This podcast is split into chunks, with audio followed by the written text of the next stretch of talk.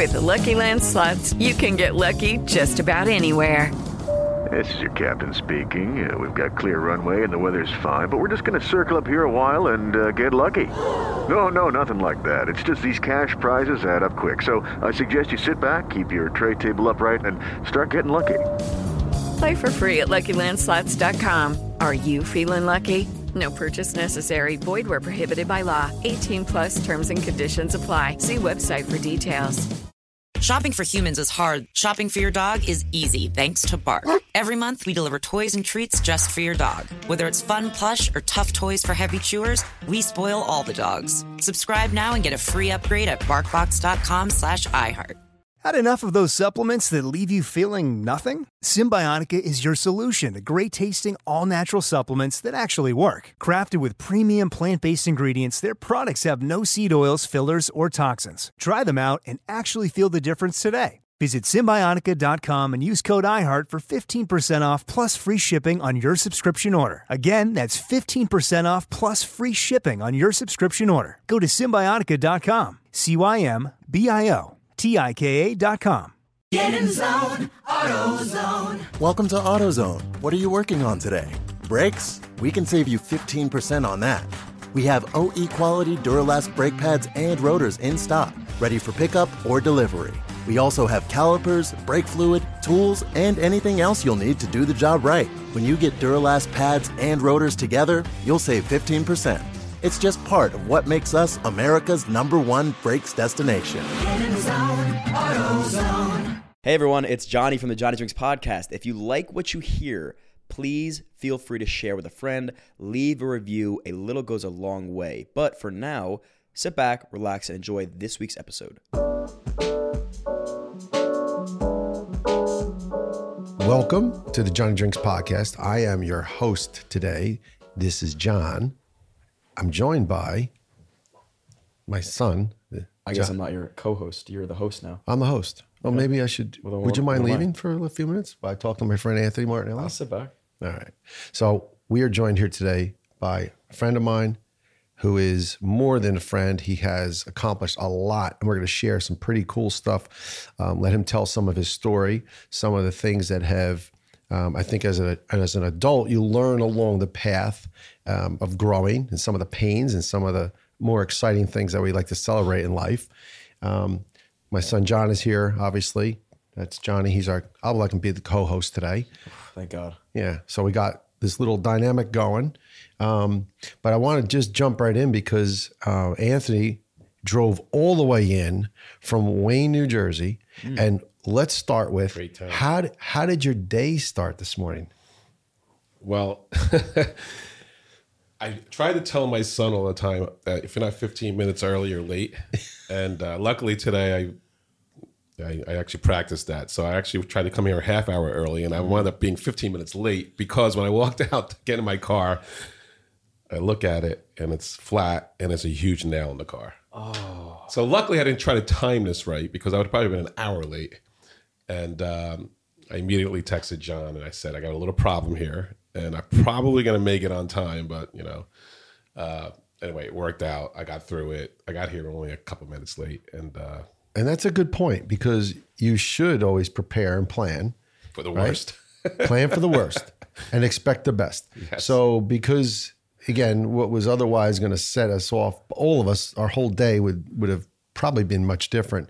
That would have taken an hour extra. You were prepared and kind of here we ended up maybe only 15 minutes late. No big deal. Cool. Well, I'm glad you made it here. Okay. And I do want to, again, talk about a lot of different things with you. I want to give a little bit of background. You are multi-talented. You've started in an industry, in the music industry, I guess, just kind of, you know, teetering around. You've done that a long time. You've had a band, yes? And you've actually, yeah, and then had a profession. It was always a side thing. Always a side thing. I'm not to suggest he was a headliner by any means. I wanted to be a rock star, but, you know. How'd that work out? Yeah. You know, maybe in other ways, it panned out in other ways. So yeah, there's always there, though. Well, there's always something to springboard. I met my wife because of it. Oh, so there you go. I mean, if that's not there, you go. Something else amazing. Comes from it. Springboards into something forward. And so you have your full time livelihood career, which is in the advertising space. But I definitely want to touch on all of that. I also want to dig into the fact that you made a movie, and there's not a lot of people I know that actually come up with an idea with some friends, let's say, and you're going to expand on it, and then actually follow through with it and create a movie that you could go and search for on what, like Netflix, on all the platforms? On most of the Apple, iTunes, and right. Amazon. And it's there. Lionsgate put it out. Really? Wow. What's it called? It's a real movie. My Man Is a Loser. Wow. No, sorry, Anthony. That's so interesting. When was this? 2015. So I'm going to get right into this. Yeah, I was going to say, get right into it. Bring us back. We've all done this, where you're sitting with friends and you're laughing and joking around about something. I'm like, oh, we should make a movie. We actually like did it. You know? So we were sitting around just talking about life and, you know, job and marriage, and, you know, you're married a lot of years, and, you know, marriage is tough, right? There's ups and downs. And we were all talking about, you know, how there's times where our wives love us and our wives hate us. So we started telling these funny stories about marriage, and like, we should make a movie. So, you know, it was one of those comments we all make, and that never happens. And there had to be alcohol involved, I'm sure. Of course. Right. But two of my friends who were there were actually came back a couple of days later and like, I think we're going to make a movie. And they did most of the hard work, where, you know, they came up with the idea. They contacted and outsourced to some players where we got some interest, and they went through all the steps. They actually did a thing. It was called there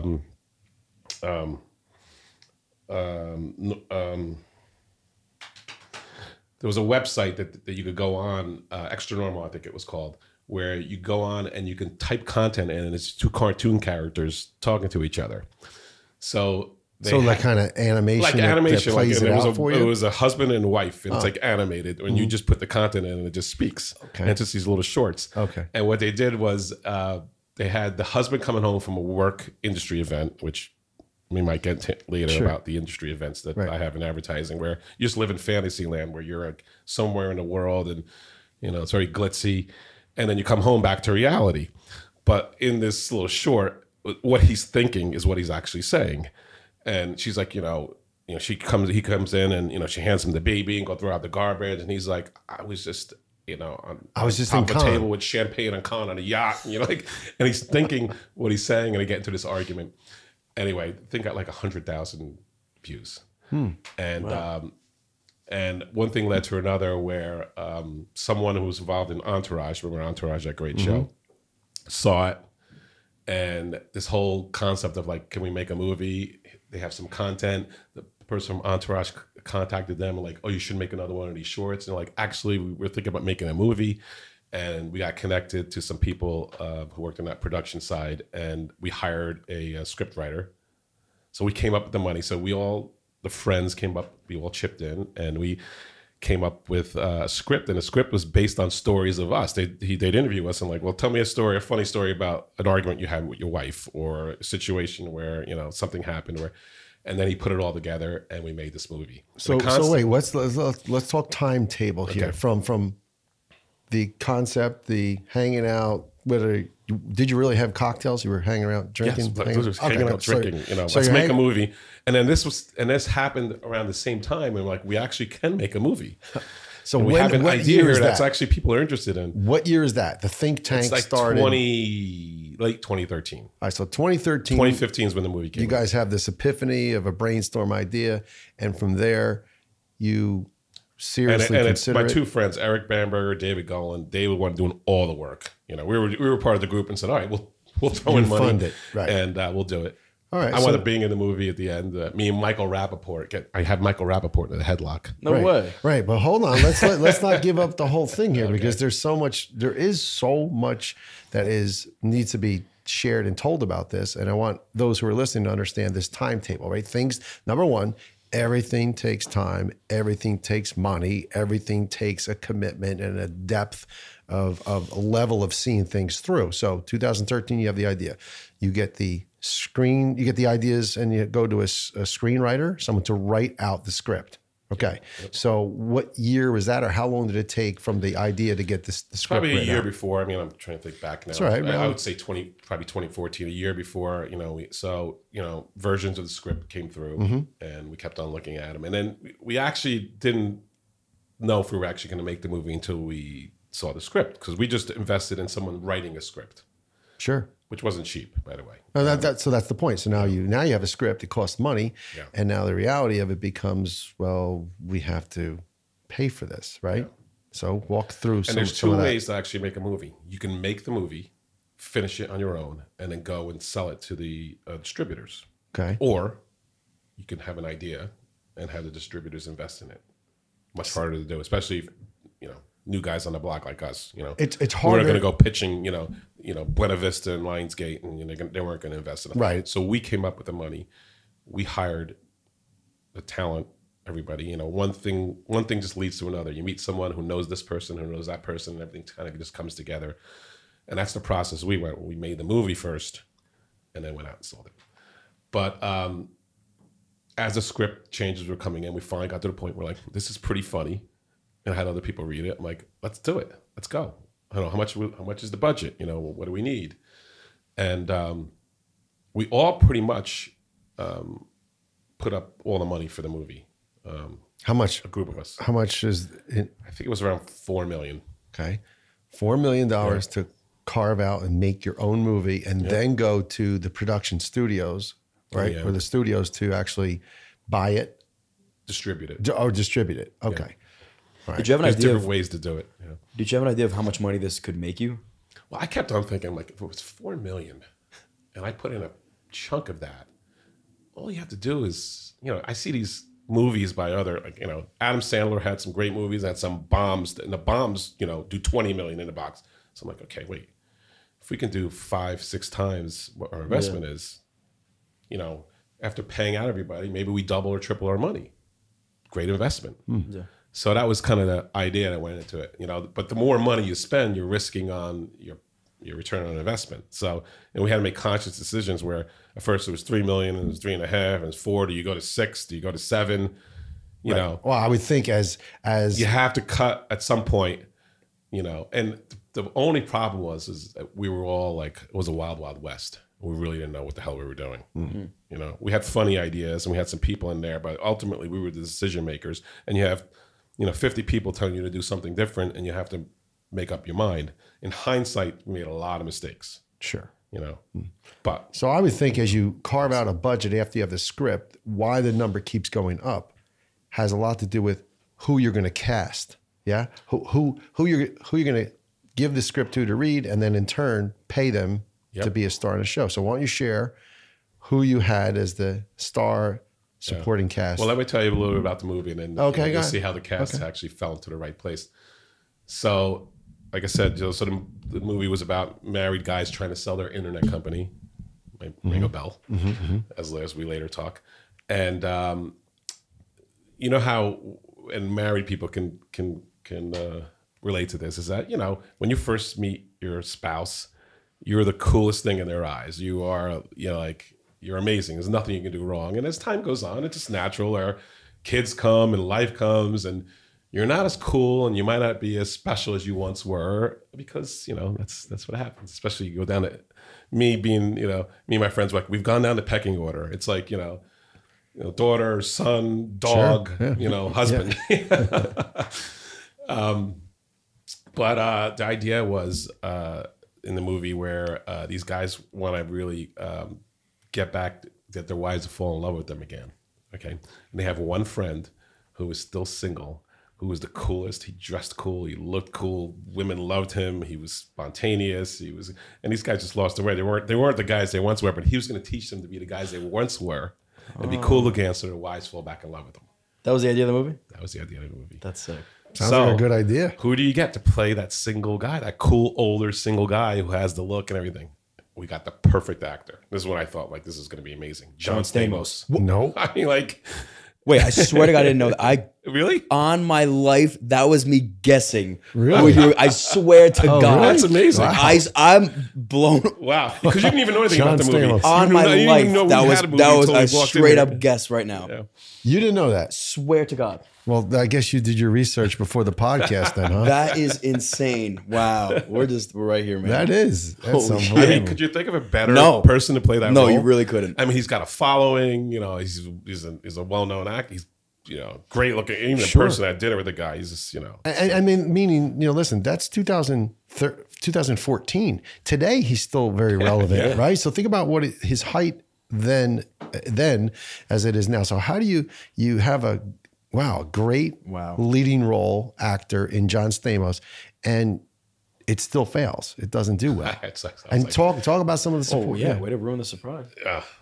Well, it failed in some ways, but it was a success in others. So, so then the married guys, you know, the guys who reported the movie, Michael Rappaport, just funny, great actor, right? Just all around. He was perfect for the role. And then Brian Callen, which you may know, he's a comedian. He was in a bunch of the Hangover movies, and he's all over the place. He's great. He has a podcast too. Yeah. And then Tika Sumter, who was up and coming then, and she's gone on to do a lot of other roles.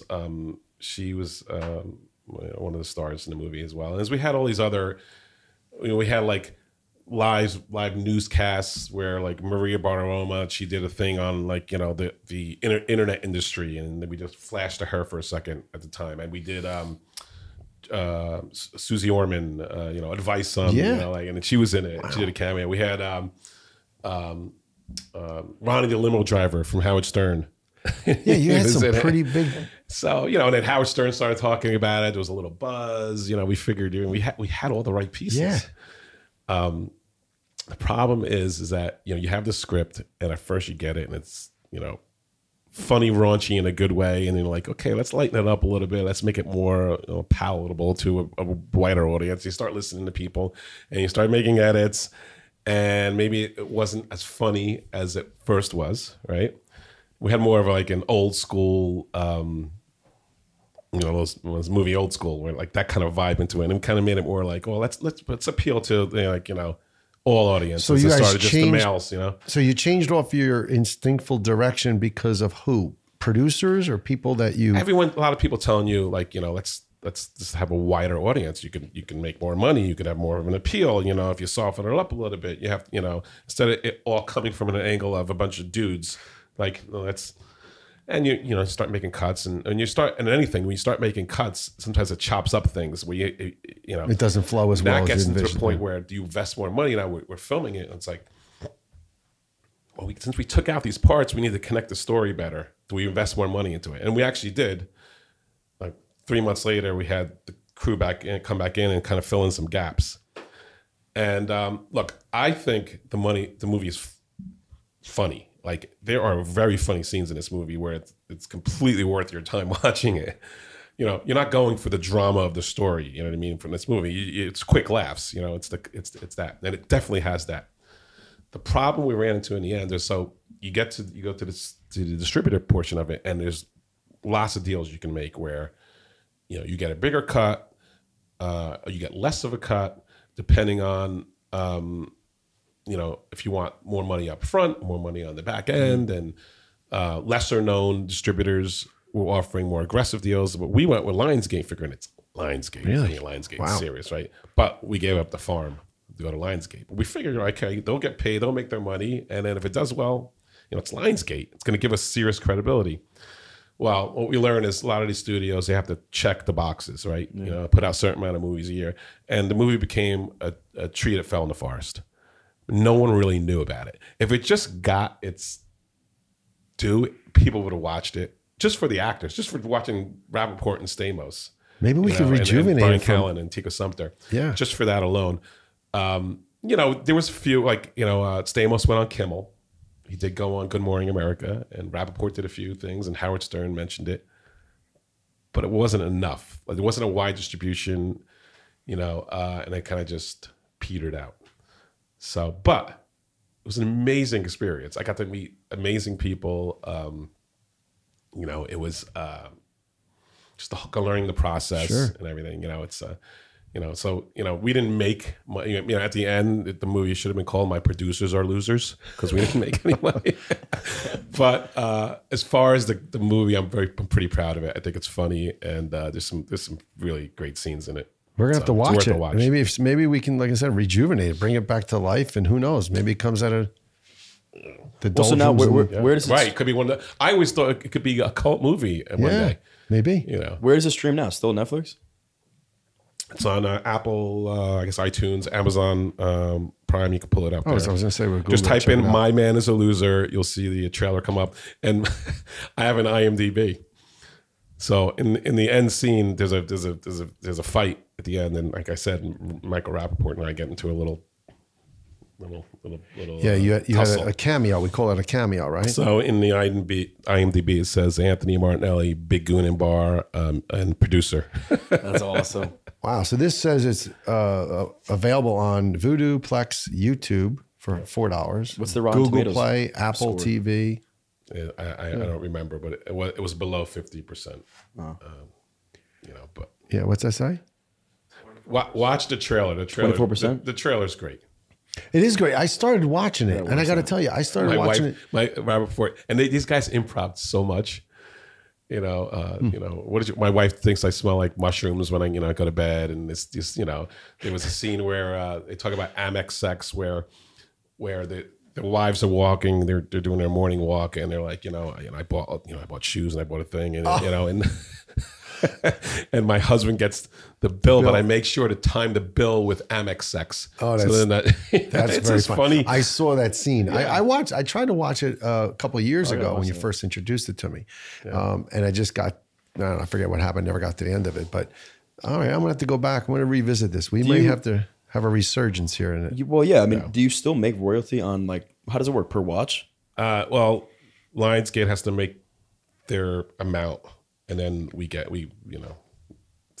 a process. So they haven't made their amount. We need maybe this will be the breakthrough. This podcast could get a little cult following to watch this movie. All right, so it'd be great. But so they have to make their money. They haven't made their money back yet. Not fully.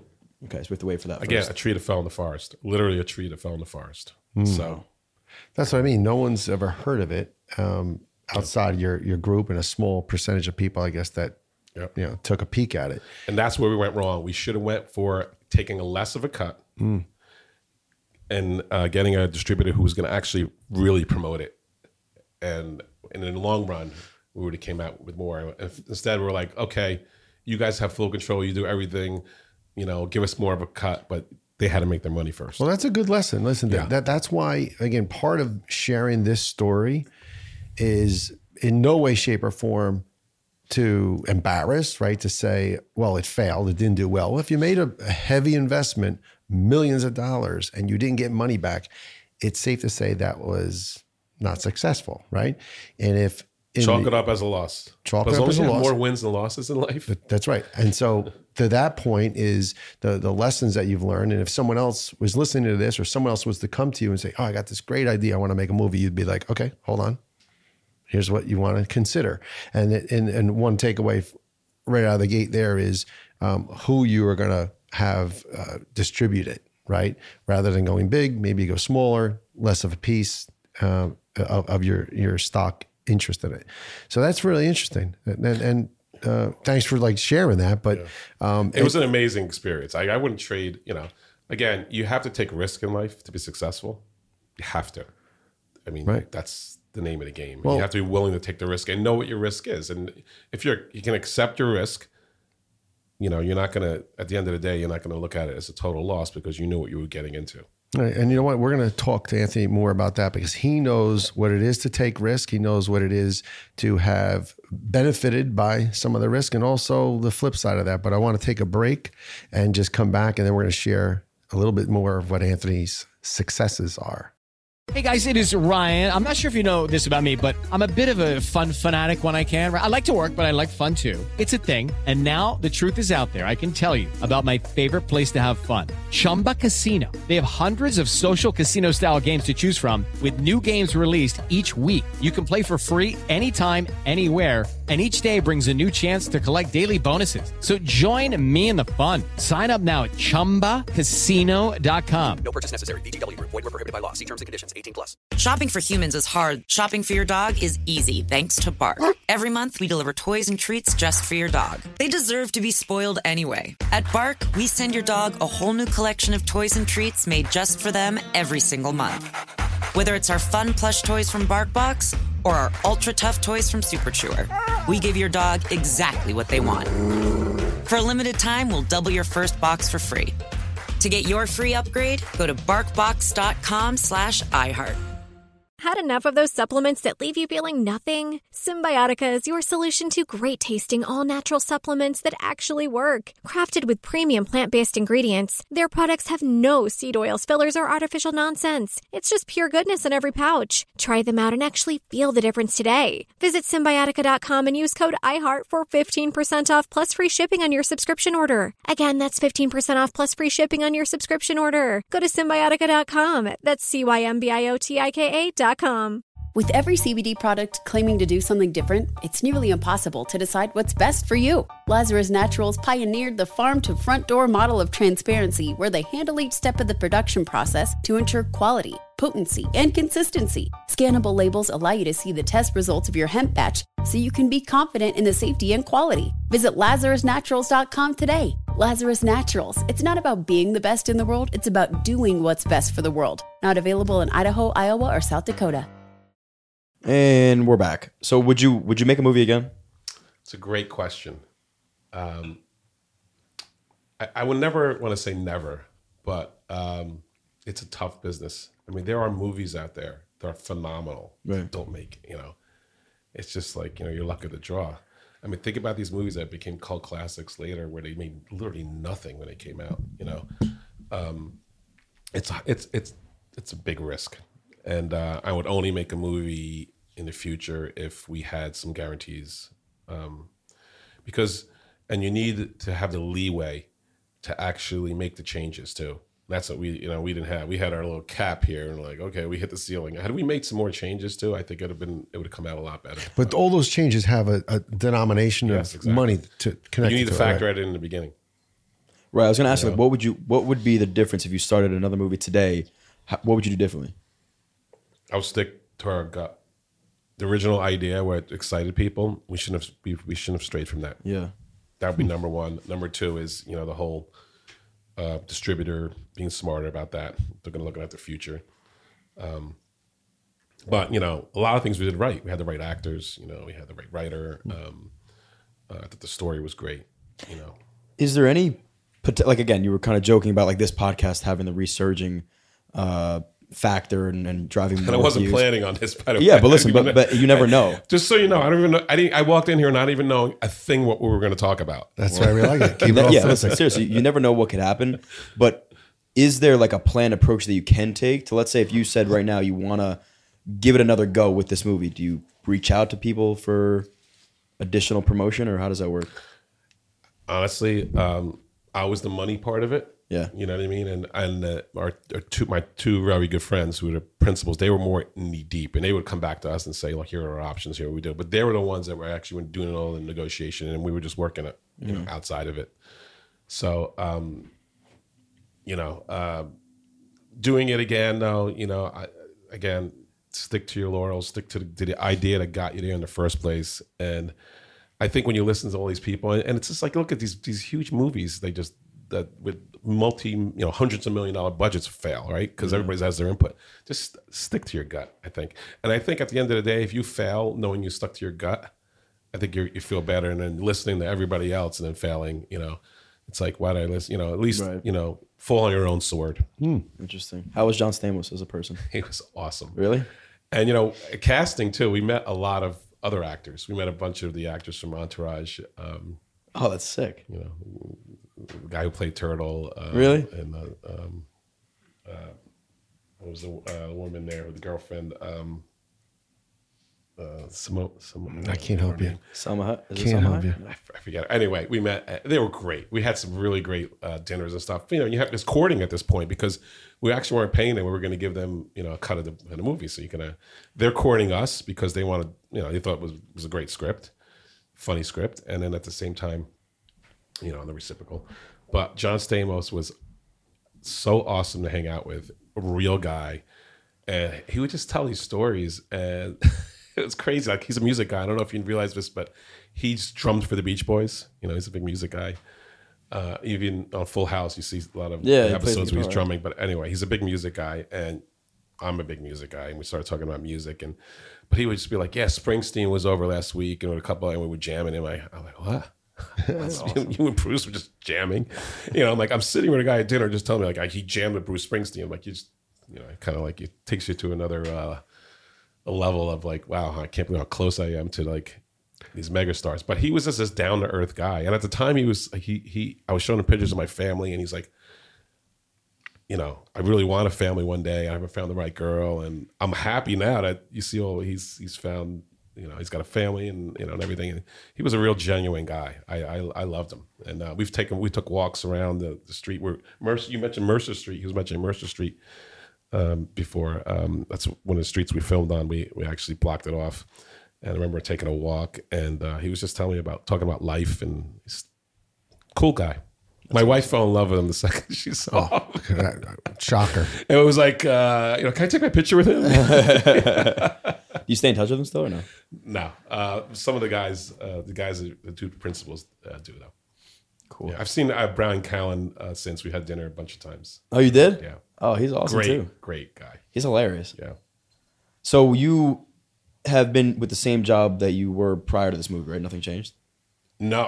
I've been with the same industry and the same group of guys for over 20 years, which is amazing. You know, same core group, and we've bought companies and sold companies and got acquired and spun off, and it's the same core of guys that I've been with, and the same guys who actually were investors in the movie. Oh, you went to them first? No, these are the guys that we were hanging out with. Got it. Cool. Came up with the idea. It's my coworkers, my business partners, my best friends. Oh, that's interesting. So what's the company you're with right now? Company's called Zeta Global, and large company now, over 1,500 employees. We're public. We just had an amazing earnings release. In layman's terms, what we do is we use AI and MarTech to connect brands with the right consumer at the right time through behavioral targeting. That's part of our business. And then we have an email business and a CRM business. There's different businesses. I'm on the what's called programmatic side, behavioral advertising. It's an amazing company. We have great people. You know, all through my career, I've never been happier working anywhere, even when I owned my own company. Technology is great. People are great. Companies really going forward. I couldn't be happier. Yeah, I mean, David Steinberg, we should get him on this. Amazing entrepreneur. He's a great guy. You speak highly of him all the time. Yeah. And to be honest, when I came into the company, I didn't know what to expect. I was kind of skeptical. I was with the same guys for, 17 years. I said, I might need a change here, and I'll give this a shot for a couple months. And I was almost planning on walking out the door the second I got in there. And once I met the people and I saw the conviction and I saw where the company was going, I was kind of floored. I'm like, I'm going to stick around here. And I'm so happy I did. So share with Johnny, though, too, because now while you have alignment with Zeta Global, David Steinberg, and the team that the players that you've always been around, the team has changed, but the players remain the same, right? Yeah, I mean, we were a core that got acquired by Zeta Global in 2019. And then the story goes back to the mist of time to, and for me, it's the 90s. So I started out in, when you graduate college, and like I'm sure you got a bunch of friends do this, like, what the hell am I gonna do? I got this degree And sometimes you think you know where you're going to go and you end up somewhere else. And I had an economics major and I'm like, I'm going to go into finance. My brother was working on Wall Street, and then I had a friend who was working in this advertising company and I'm like, why don't you give this a shot? I'm like, all right, I'll try this. And I walk in and I'm like, wow, this is a pretty glamorous kind of industry where, it was TV spot sales. Guys coming in their suits and they're taking out, agency buyers to, shows and there's a whole thing going on and it's the whole entertainment factor. So I thought it was really cool and I was just smitten from day one. So I did that for a bunch of years and in this late 90s, this internet thing was happening. It's like people were like, wow, this could be the next level. And one thing led to another where I got an opportunity to go to this internet company called Mail.com and I was doing really great at the company I was at. I had a really promising career. I was young, I was in my 20s, early 20s. And I was like, oh, wow, I think the internet thing could be a great thing. And at the time, you were crazy to go into the internet over TV because people weren't making money. And the day I quit, they're like, how the hell are you going to make money in the internet? I'm like, what's the worst going to happen? I'll fail and come back. And then, we all know the wave. This is like 1999. So think about what was going on then. But no one knew at the time. So what was going on then? Because a lot of young people listening don't understand that. That was the 98, 99. Google wasn't even Google. Right. Think about Facebook didn't exist. Yep. And it was the precursor to the Y2K technology pivot changing and the threat of the financial world, everything coming to an end. So there was a lot of emphasis at that time around technology. Right? Yep. And things that you're talking about, the precursor to what is now just so easy to go Google and search and utilize the internet. It was not the case. Well, so we were on dial-up then. You don't even know what dial-up is. Like, hit a keystroke and wait like a minute every time you hit a keystroke. I mean, that was like a blessing that your computer just didn't lock up. Right. Dial-up is a connectivity into the wall, so a phone jack. Yeah, you're using a phone service. Yeah. So what were you doing at Mail.com? So Mail.com was a pretty cool idea. It was like it was the Gmail of the time. So company was Mail.com, and they had all these affinity email addresses where they owned like teacher.com or scientist.com or construction carpenter.com, and so you could sign for an email account and be like Johnny at I love drinks. You were buying domains. They were setting up. Buying domains, but that was your email address, which is kind of cool, right? And what we did was we would just sell the advertising that would go around. People would have a free account, and someone has to be paid for somehow. So we would sell the advertising going around in the banners on these email pages, and we would sell email distribution. Companies that wanted to reach people on an email. So that's what we did, and it was great. It was great business, but what happened was, a year and a half later, we got sold to a company called Net2Phone, which is owned by IDT. Net2Phone is a great synergy, had voice over IP. It was the Skype of, 2000, 2001. Okay. It was before Skype, but think about dial-up. You so make these online calls, it sound like you were underwater. But idea there is when you go on the site, you make your call, and there were ads going there. So email, video calls, good synergy. So we get acquired, and that's why I met my business partners, Eric Bamberger, Will Margolof, were the two guys that we did the movie with, who I'm still with today. And we all worked together for a year, and then the dot-com bubble burst. People may know about what happened at the time. The internet was going like up like a rocket ship, but so fast that there were a lot of these bullshit companies there, getting seed money, and it created a bubble that burst. And IDT at the time looked at us and said, "You know what? We're going to get out of this. This is not, this is a little too risky for us."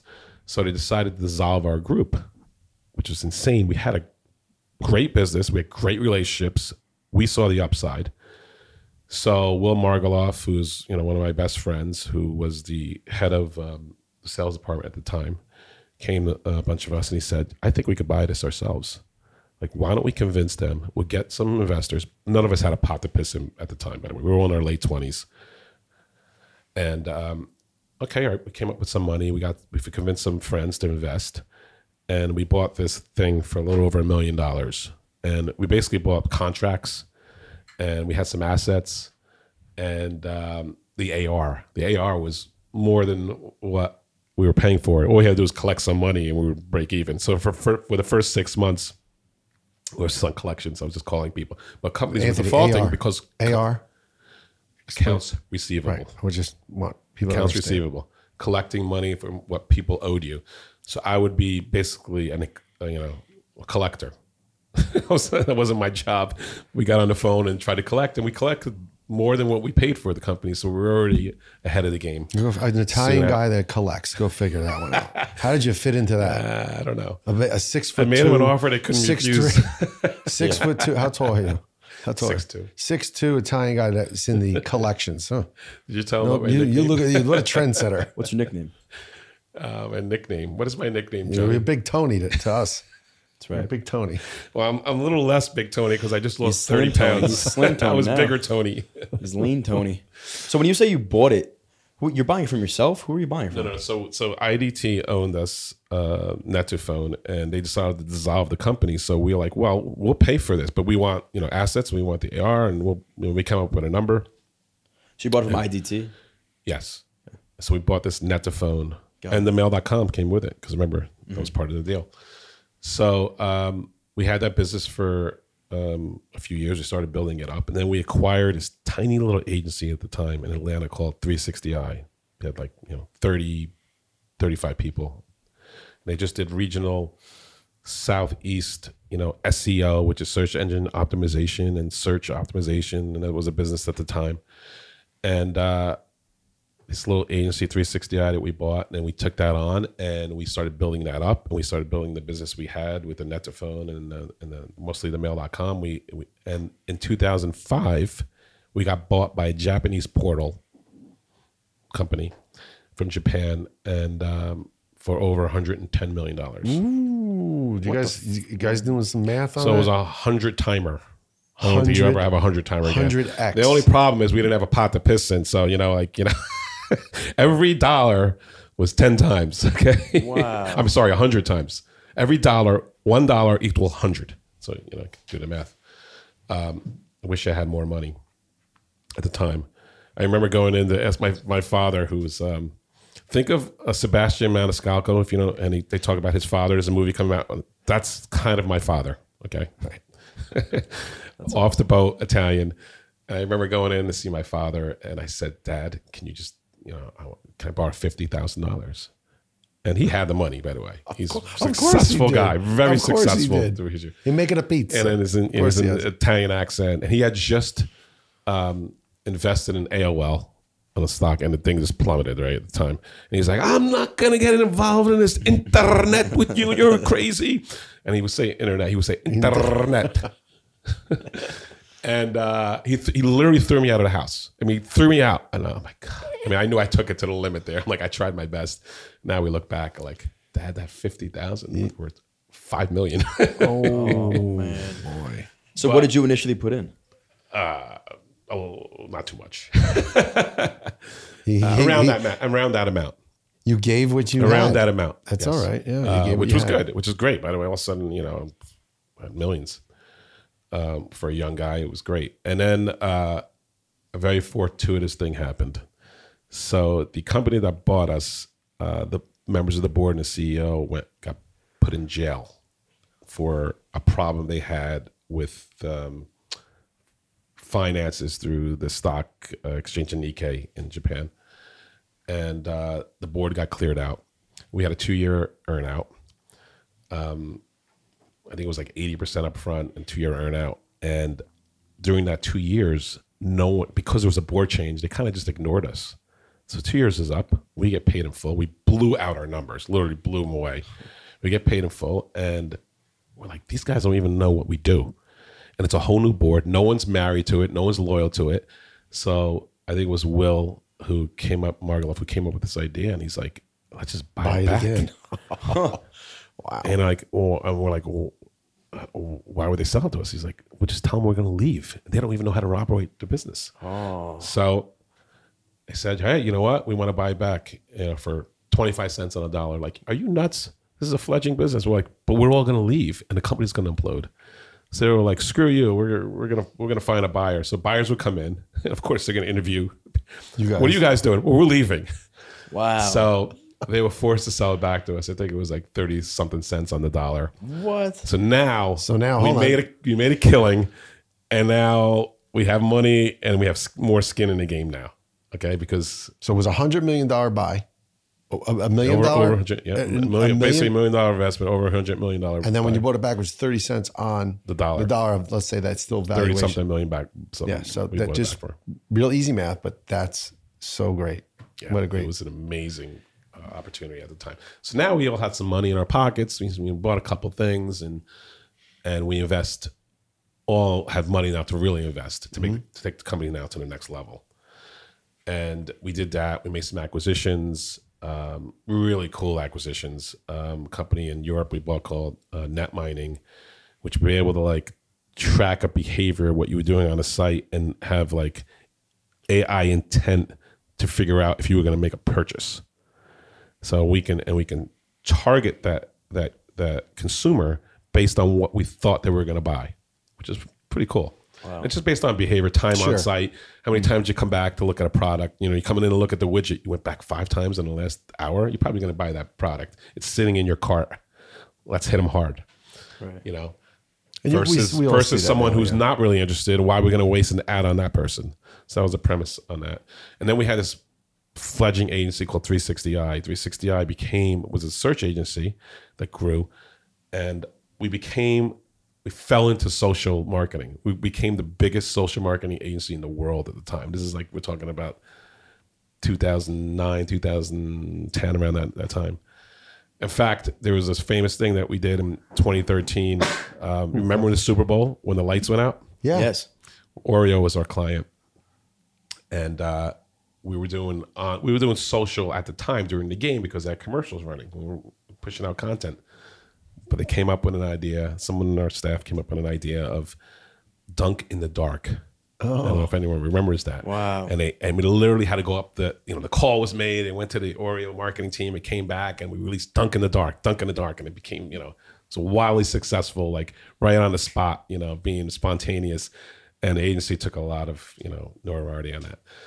But what ultimately happened is in 2010, we sold the company to another Japanese company, Dentsu Holdings, which is a huge advertising holding company who owns tons of agencies. And they bought it from us to around $275 million. What a journey you've been on, huh? So that was, wow. That was great. All of a sudden, we don't worry about the movie that he failed on. Movie didn't come yet.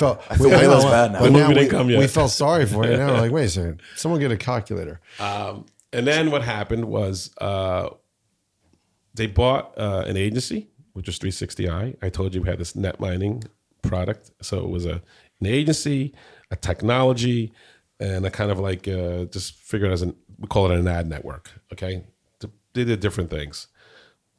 The outside the agency, it was kind of a conflict of interest at the time. Dentsu didn't really know what they had of the other two pieces because we were kind of selling to their competitors. So again, the brainstorming happened. They're like, why don't we buy those two pieces and peel away? So half of our people stayed. One of our great partners at the time, Brian Wiener and Sarah Hofstadter, they were with us on that journey, most of that journey. They stayed at 360i. Will, Eric Bamberger, and I and others peeled away, and then we bought the company from Dentsu. Wow. You know what? I'm sorry. I want to stop you here. So how many times can you milk the same cow? Well, you are. I was going to say you are going back to the same well, right? Which is fine. But there's two things that I recognize real clearly, and I hope the audience does as well. One, it's alignment, okay, with the people, right? Alignment with your right people you can trust, and taking a risk, although it's calculated at this point. After the first round, you can kind of get a better sense of what could happen, right? The possibilities. You need to take a risk on yourself. You need to, again, put that energy and effort in the right place with the right people, because it's very rare that you would hear a story like this from an individual, someone who's just self-proclaimed and done it on their own. Anthony will be the first one to admit and he said it, whether you heard it or not, you know, he wasn't in the front leading the charge. You were listening, following, taking stock in guys like Will and Eric and said, okay, I'm positioned correctly here. Now just follow, you know, the strength of numbers. Mm-hmm. Yeah. Where does Zeta come in now? Okay. So we peel off in 2014 and we really built. You buy yourselves back. We buy ourselves back. For the same dollar amount or more? For a lot less. Why? A lot less because we took only a component of the 360. Broke off. Yeah. We got, but this time we had like big banks investing. Yeah. We again bucked up again, believes in ourselves. Company was called Ignition One. We kept the net mining brand too. We had these two brands and we did great. We had some really great continuation of the relationships we had where we built on those. We had some big brands. Company, I think at one point we had 500 employees where we were, you know, we started out with 12 guys. We built it up to over 1,000 with 360i Dentsu. And then when we peeled off, we started out with like maybe 150 and built that up back to 500 people. And you kept the clients you had? Kept every client and started adding. We were global. We had offices around the world. And at the time, and around that time, there were problems going on in the industry where some companies were going out of business. And how it works with companies like us is that, you know, you have your clients who need to pay you. Sometimes they don't pay you in 6 months, but you have to pay your costs out up front. So you had to have a credit partner in between where they give you little loans. Anyway, there were a couple of companies in our industry that started the defaulting, so that the money got tighter and tighter and tighter and tighter to a point where something had to give. So we needed help.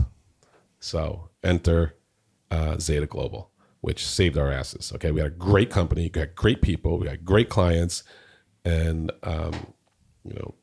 David Steinberg, being the brilliant entrepreneur that he is, saw company assets in us that were really of value, and and we became part of that company. And well, most of the same guys, all the great people stayed because it was a great company, and all the riffraff where we probably had a cut left.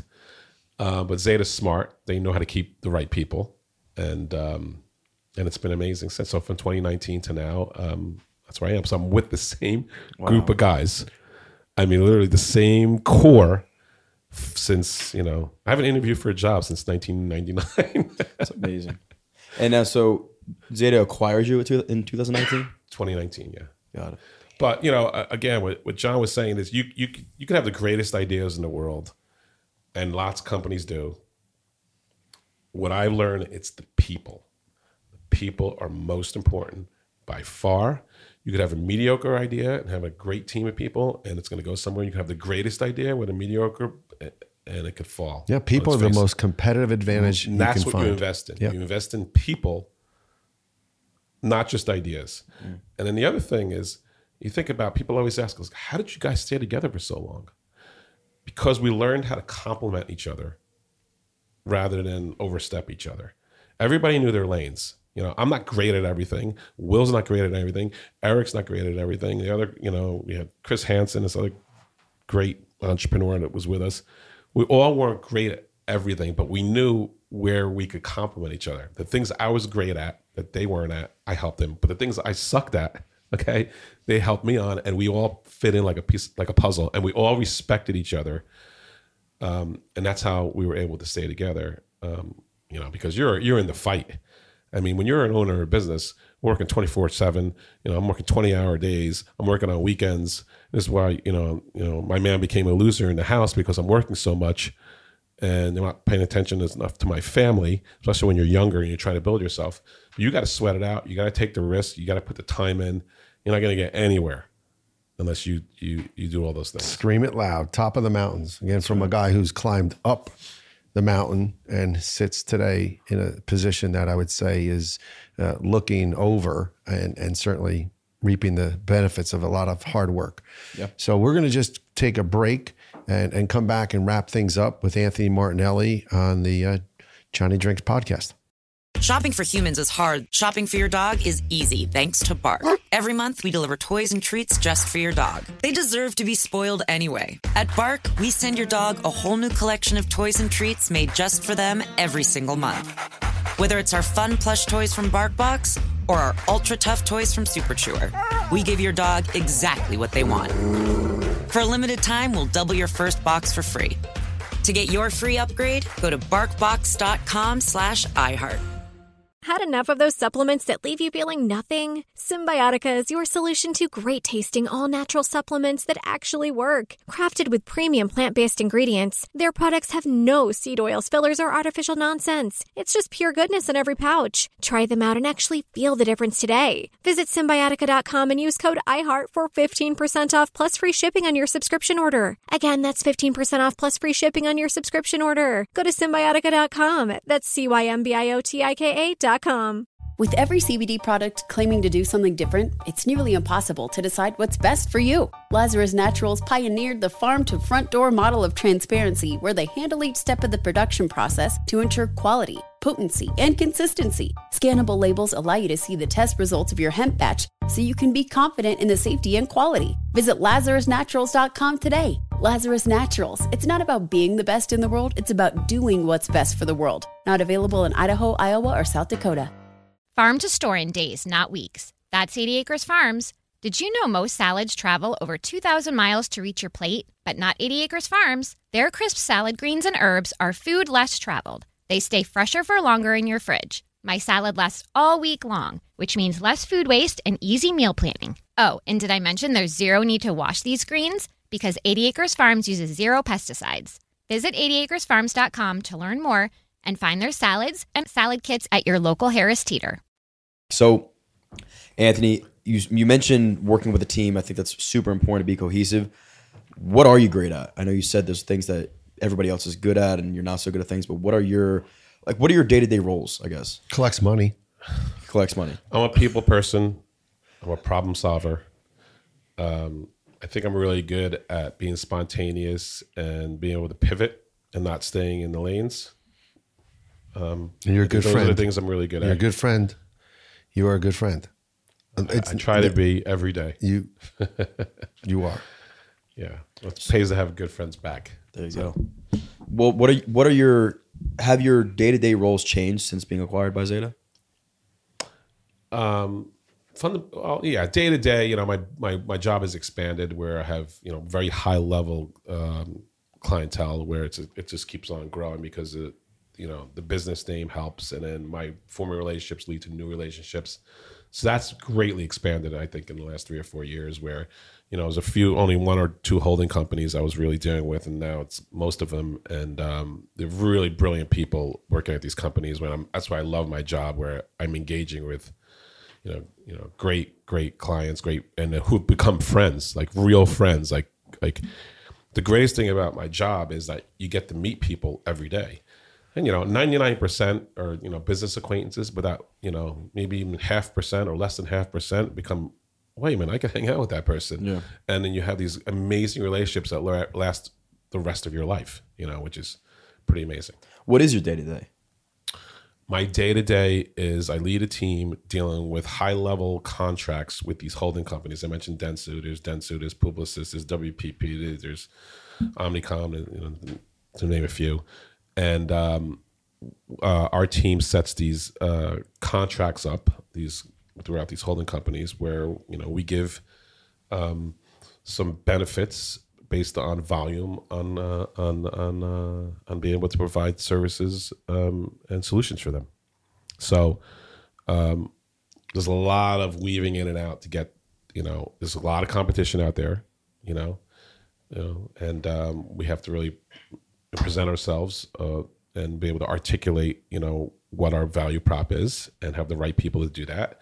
And then at the end of the day, we have to perform. When you actually you get a deal in, you have to perform. You have to do your job, and that's when it gets, that's when you can actually start growing your business. And and you have to have the right people to do that. It's not just the right technology.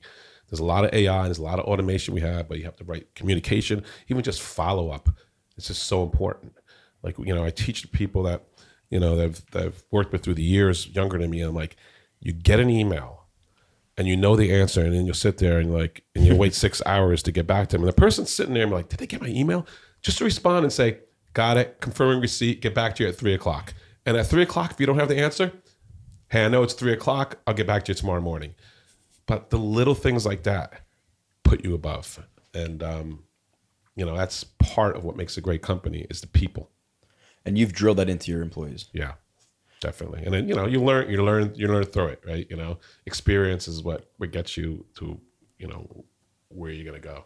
And you have to have the right mentors, you know, to do that. People willing to take the time. You know, it's important. I'm luckily I've had some great mentors in my life. And, you know, that's really important. You know, and when someone takes you under their wing, consider that special and don't take that for granted, whether it be a coworker or an uncle or your father or your mother or your aunt or your, you know, a friend, you know, someone who's been through it and being a mentor, I think is important to latch onto. And you're saying that from both ends, you have mentors and mentees. Yeah, right now. Definitely. Yeah, I have people call me their mentors. I'm very flattered by that. And I didn't even think I was, but you know, like you've been a mentor to me. I'm like, I have? I'm like, and they'll point out 5. I'm like, I guess so. Everyone should be a mentor and a protege. Yeah. Right? Yeah. I'm sure your dad is a great mentor to you. Yeah. I mean. Oh, really? Let's go deeper. Let's go deeper with this. Please talk more about that. Yeah. How many people are you managing personally? Personally, I have 4. And then there's, if you really want to dot lines, it's, you know, almost 100 people dotted though. You know, there's other groups. It's a complicated thing, but no leader should have probably more than 8 reporting to him at one time. That's a good point. Because then you start needing levels because that's too much to manage. Right. A direct report. You know, a direct report. Right. I think 8 is probably the right number with a max number. Anything more than 8, it starts to get a little convoluted. That's when you start needing another layer. Between 4 and 8 is probably great, you know, great balance. So and right now I'm at 4. I probably end up, you know, with a couple more in the next year or 2. Do you ever get those 4 together? All the time. All the time. Yeah, we're always, you know, texting and, you know, there's formal meetings, but we're always like, you know, riffing on each other and, you know, you have teams and, you know, we're always in contact. Our business is... I would like to. It's almost 24/7 because there's always things going on. It's different time zones, and you know. You know what's interesting about your business, as deep gets in technology as this business is, I am so impressed with how it is boots on the ground, press the flesh, meetings face to face, dinners, time that is invested, and to his point.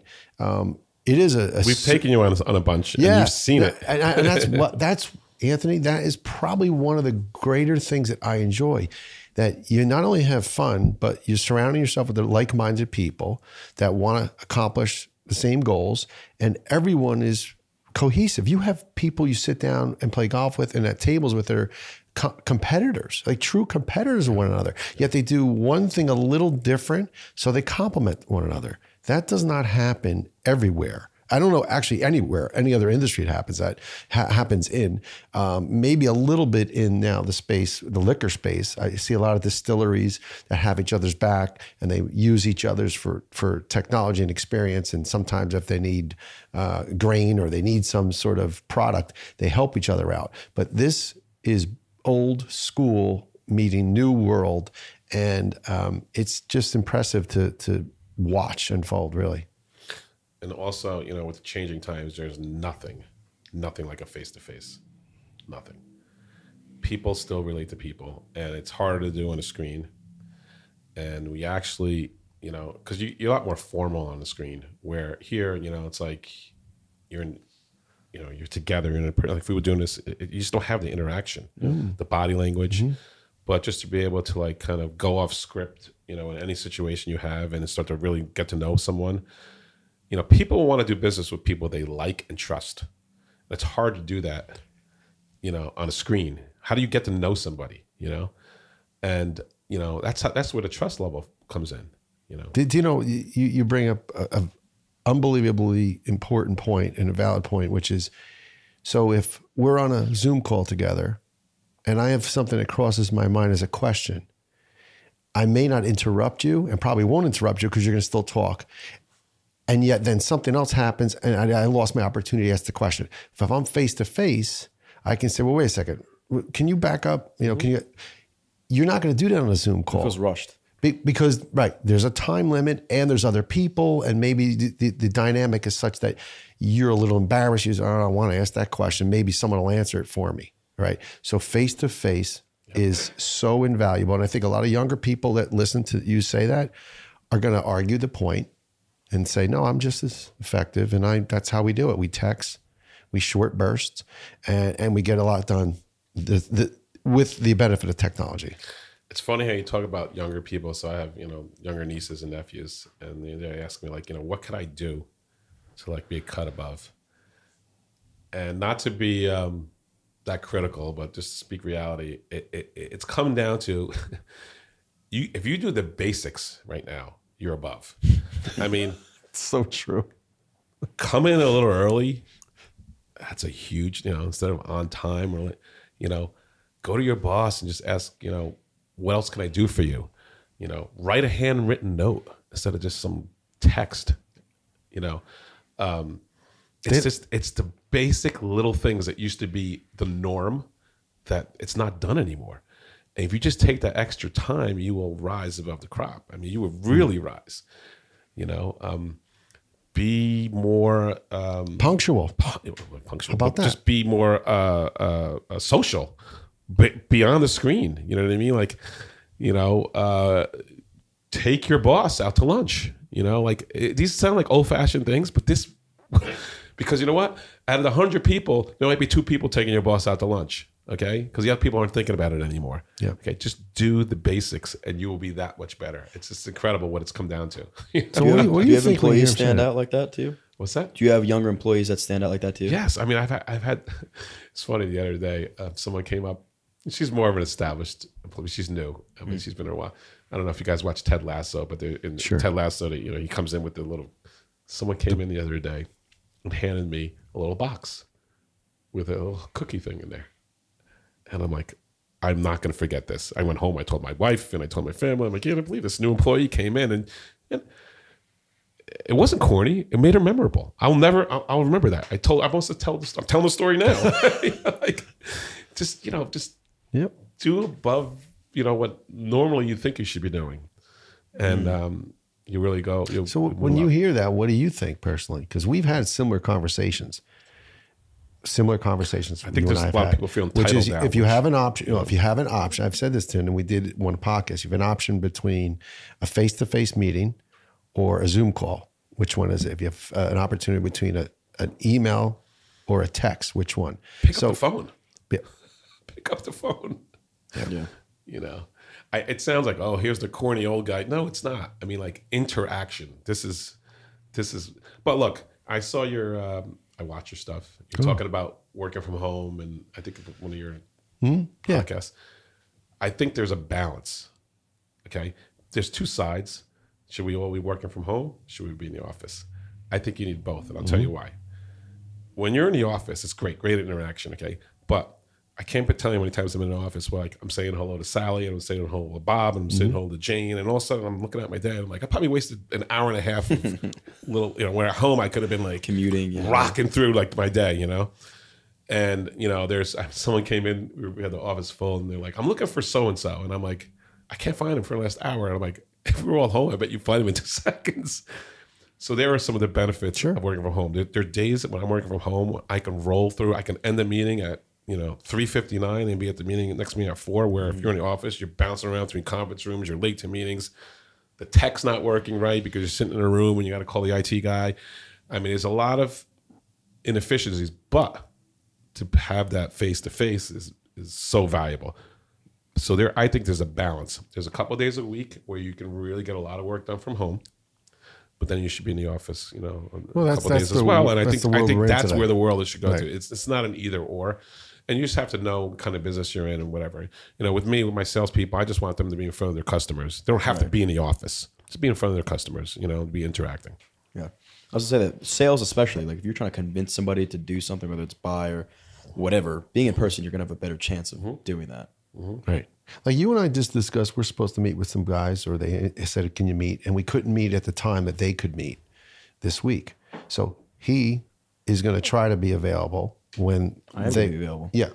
I mean, hopefully they're still available. But if that wasn't laid out for either one of us to meet them, they would jump right to a Zoom call. And I wouldn't even really be able to participate on it, right? Yeah. So pump the brakes and say, well, if we especially this would be the first meeting. Oh, well, I've never met them. You haven't. Oh, well, that's my point. So I've never met these guys. And yet we're potentially going to line up for a very long-term relationship, putting aside the deal. It's a relationship. And so I defer, like you, back to that holds a lot of stock and a lot of value, because I want to see body language. I want to see how you interact. I want to see how you, honestly, after your first cocktail, what kind of person you are. Those things matter. And don't think for a second someone else isn't trying to do the same thing to evaluate, well, am I going to invest in these guys? Are these the right kind of people? So yeah, a lot to consider about the value of meeting face to face. Yeah, totally. I brought this guitar here. Where is it? Where? Wait, I told you to. The conversation started. Listen, the only thing was planned was I'll do the podcast. He goes, why don't you bring your guitar? Well, so basically, I brought it with me. What? And I mean, what Don talked about. I was in a band my whole life. I always loved music, cover band. I wanted to be a rock star. And by the time you're in your late teens after college, you figure out you got to devote your whole life to it, or go into a career. But what I did was, suit and tie during the week, and then weekends. Jamming in bars in Hoboken and the Hamptons and Jersey Shore, and I did it for many years. That networking was amazing. And that's AKA meaning how you met the ladies, networking. I mean, what I would love to do is give you guys a couple shakers, and we'll do like a little song. I'll give you guys a couple shakers. You might have to take a break because I think the shakers are out there. Yeah, let's do it. That was your gift? But this guitar, this guitar, by the way, it's a very special story. We were talking about my mentor. My dad is my mentor. He's taught me so much. From Italy, off the boat, came here in 1963, grew up on a farm in Italy, making wine and olive oil, came to this country with my mother. My mother was 6 months pregnant, at 20 years old, didn't know a word of English. And he's made, I say he's a millionaire, multi-millionaire, where he built businesses and restaurants, and he became a builder, and amazing, but... Then he kicked you out of the house, and he's still your mentor. Yes, but he came to this country, and he became one of his first jobs in the early '60s was he became a guitar craftsman, and he gets to this company called Guild Guitars in Hoboken, which is right here. It's an amazing company, Guild Guitars. It still exists today, and they've moved though since they're not in Hoboken anymore. So he comes to this country, and it was actually a time where, as an immigrant, you're not just working in construction and doing, landscaping jobs. There were manufacturing jobs, a lot of them, where my mother worked in a sewing factory, and my dad got a job as a woodworker in this guitar company. And he knew how to dabble with wood, and there were old Italians working there at the time in their 60s, and everybody was making the guitars, handmade, and, take a lot of time. And my father saw these amazing machines as a 20-year-old that no one was using, these new machines. And think about today, it's the young generation who was the cutting edge and who's moving. So he sees these machines, why aren't these old guys using this? And he figured out a way within a couple months to turn 8 necks a day carved per person to 24. Wow. So all of a sudden the owners in the company was like, oh, this kid's amazing. And he taught the old guys how to use the machinery, and he grew up in the company. Anyway, so 64 hits, and it's the Beatles, Ed Sullivan, and the guitar orders just were through the roof. So my father got to train a lot of people, and he grew up in the company. So I had this Guild guitar in college, and it got stolen. So I said to my father, one day I will find one of these guitars and that you made, and hopefully I'll find one day. So years later, we're talking about maybe 10 years ago, I started looking, and my dad was there from 64 to 72. He was in he was building them between 64 and 67, and repairs 67 to 72. Repairing for famous people like John Denver and Tommy Smothers and Richie Havens. He's got a good career there. And so I started searching on eBay, and this plate right here, under the plate was where it was an archaic process where they would like put their initials on who made the carving instead of like a serial number or anything. But it does say Hoboken inside here, this guitar.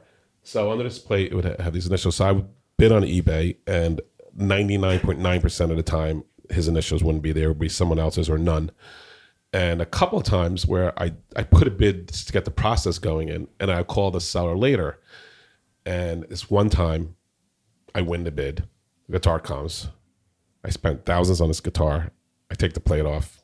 His initials aren't there. So now I finally, I want to surprise my father. I tell him the story. He's like, that's a 1970. He goes, 64 to 67 I was making them. You're looking in the repair years. You got to narrow your search down. I'm like, didn't even think of that. So a couple years go by. Same thing happens. I put a bid on this guitar.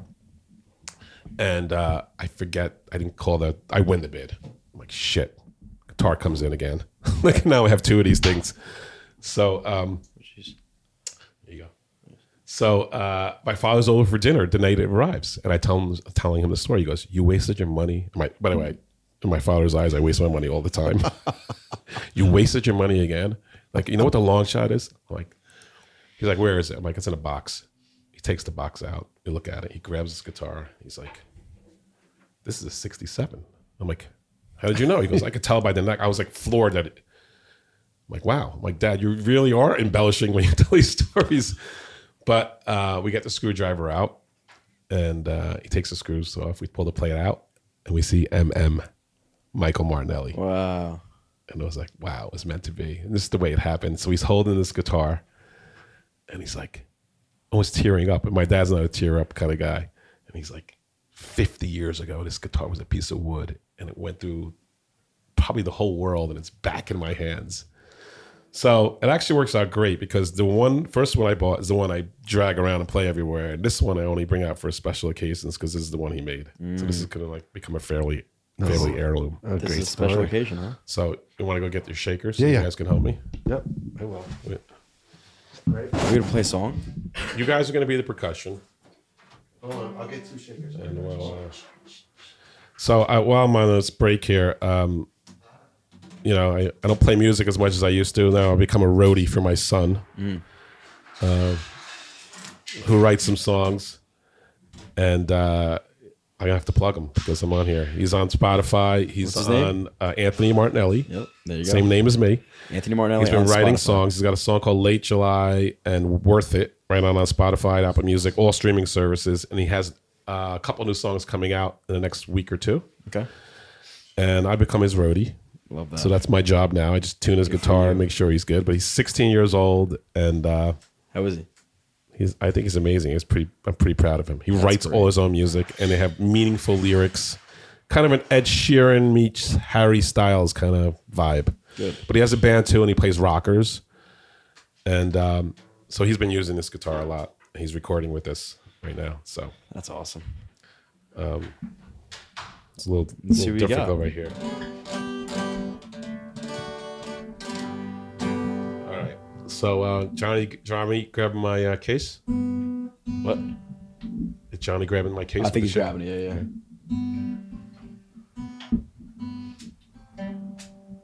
Okay. All right, we're in tune. Okay, so what I need you to do is, did you ever work a shaker before? You know, a little egg shaker? Yeah. You hold it up to your ear, and you get a little vibe going, and a little shaker, and you get a little rhythm going, and then we'll go right into it. All right. I think I can handle that. Yeah. You know, a little music. You know, do you guys have a theme song yet?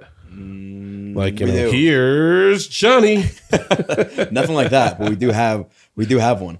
Yeah, that's great. Yeah, we have like a little, I would say what's like 50 jazz type of style. Yeah, we try to emulate the Frank Sinatra vibes. I love the Frank Sinatra job. Yeah, I'm trying to get my son into Frank Sinatra. It's hard to get. I try to think about when I was just exposed to it through my family, and I think it just hit me. I think maybe after college, like, wow, he is really that talented. It only hit me a couple years ago. Yeah, you know, when we do this stuff. Yeah. It's hard to slow. But if you, as a singer, by the way, if you really appreciate how he phrases and what he does with his voice, no one the reason why he is Frank Sinatra, because no one could really do it as well as right. You know, and there's actually a great book called, I recommend it to everyone out there who want to learn about life and challenges. It's called The Way You Wear Your Hat. It's about Sinatra. It's about how he's lived his life and how he took charge of his life. The Way You Wear Your Hat. Amazing book. No, not those shakers. All right, you could do it. Let's try it that way. It's Johnny Drinks. Can you go? All right, so the, he got a shakers. I actually got egg shakers for you, but it's okay. No. Right, if you could actually do this, this would be amazing. I've never. Okay, so do you know how to keep a rhythm? So I need you to go. How would I shake with this? All right, it's a Beatles song. I just seen a face, I can't forget the time or place where we just met. She's just a girl for me. I want all the world to see we've met. I'd have been another day. I might have looked the other way, but I would never been aware. But as it is, I'll dream of her tonight.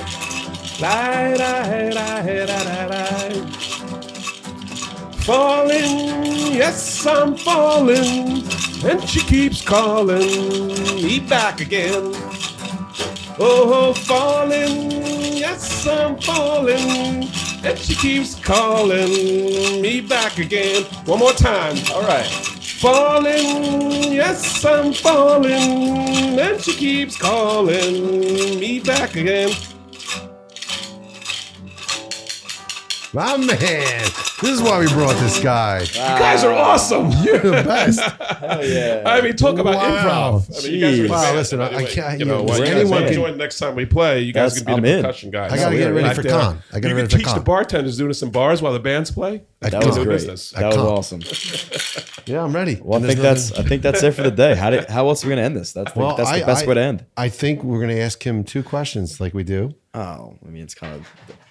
Oh, never mind. It's only we only ask the two questions when he wants to ask the two questions. Then that's the two questions if you'd like to. Nope, it's your show. I'm just actually I thought it was your show. Yeah, this was I was the host. Then ask your questions.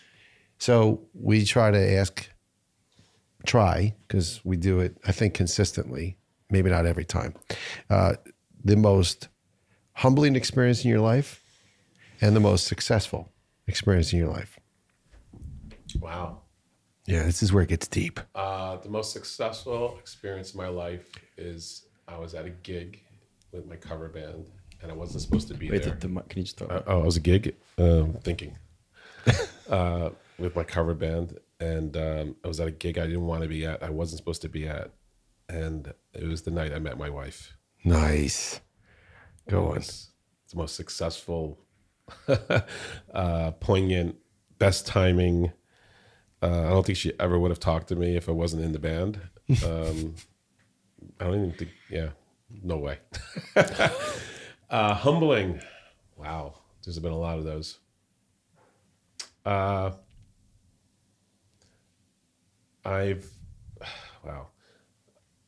godfather to, I think, 8 godchildren, and only a couple through family, and I have such dear friends who give me that honor. I think it's amazing. I'm pretty humbled when someone's come to me and said, you know, I want you to be godfather or best man. I think it's touching, and I'm lucky to have amazing friends. And you guys are, I mean, Johnny's one of them, definitely. My man. Awesome. Well, thank you. Yeah. And actually, we can't let you leave until you give us your, you were so anxious at the beginning, we almost forgot. That was the best gift, by the way. Just singing like that. They didn't know they were going to do that. Impromptu. That thing falls. Okay, so there's a couple things. I didn't really know what to get you. There was a ball here. A golf ball? Okay, no, that's one of them. Oh. So you said to bring something, and of course I didn't really read the whole email until last night. And there were 3 things. So you call me Big Tony. And I just got this as a gift, and I thought this was kind of funny. There's a Big Tony golf ball. Oh. It says Big Tony on here, so you know you can hopefully we'll use that next time. Oh yeah. Okay. The other thing is Do you guys know this? TX is one of my, it's not an expensive whiskey. I just really like it. Each hide on top is a unique hide from a bootmaker in Fort Worth, Texas. That's awesome. And I found out about this. I had some time to burn a couple of years ago, and I went in to get cowboy boots, and I realized it's like buying a car. Yeah. And it was a whole process. And he said, would you like something to drink? And I tried this, and I thought it's just really smooth and everything. And each, there's a hide, a unique hide on this. And I just, not too many people know about this. Cool. So I figured I'd introduce it. Oh, thank you. It has a great caramel vanilla taste to it, if you like that. All right. And finally, this is the one I thought of. So to me, my most important thing are my relationships, my family, of course, my friends. And a bunch of years ago, I made this wine called the Four Dons.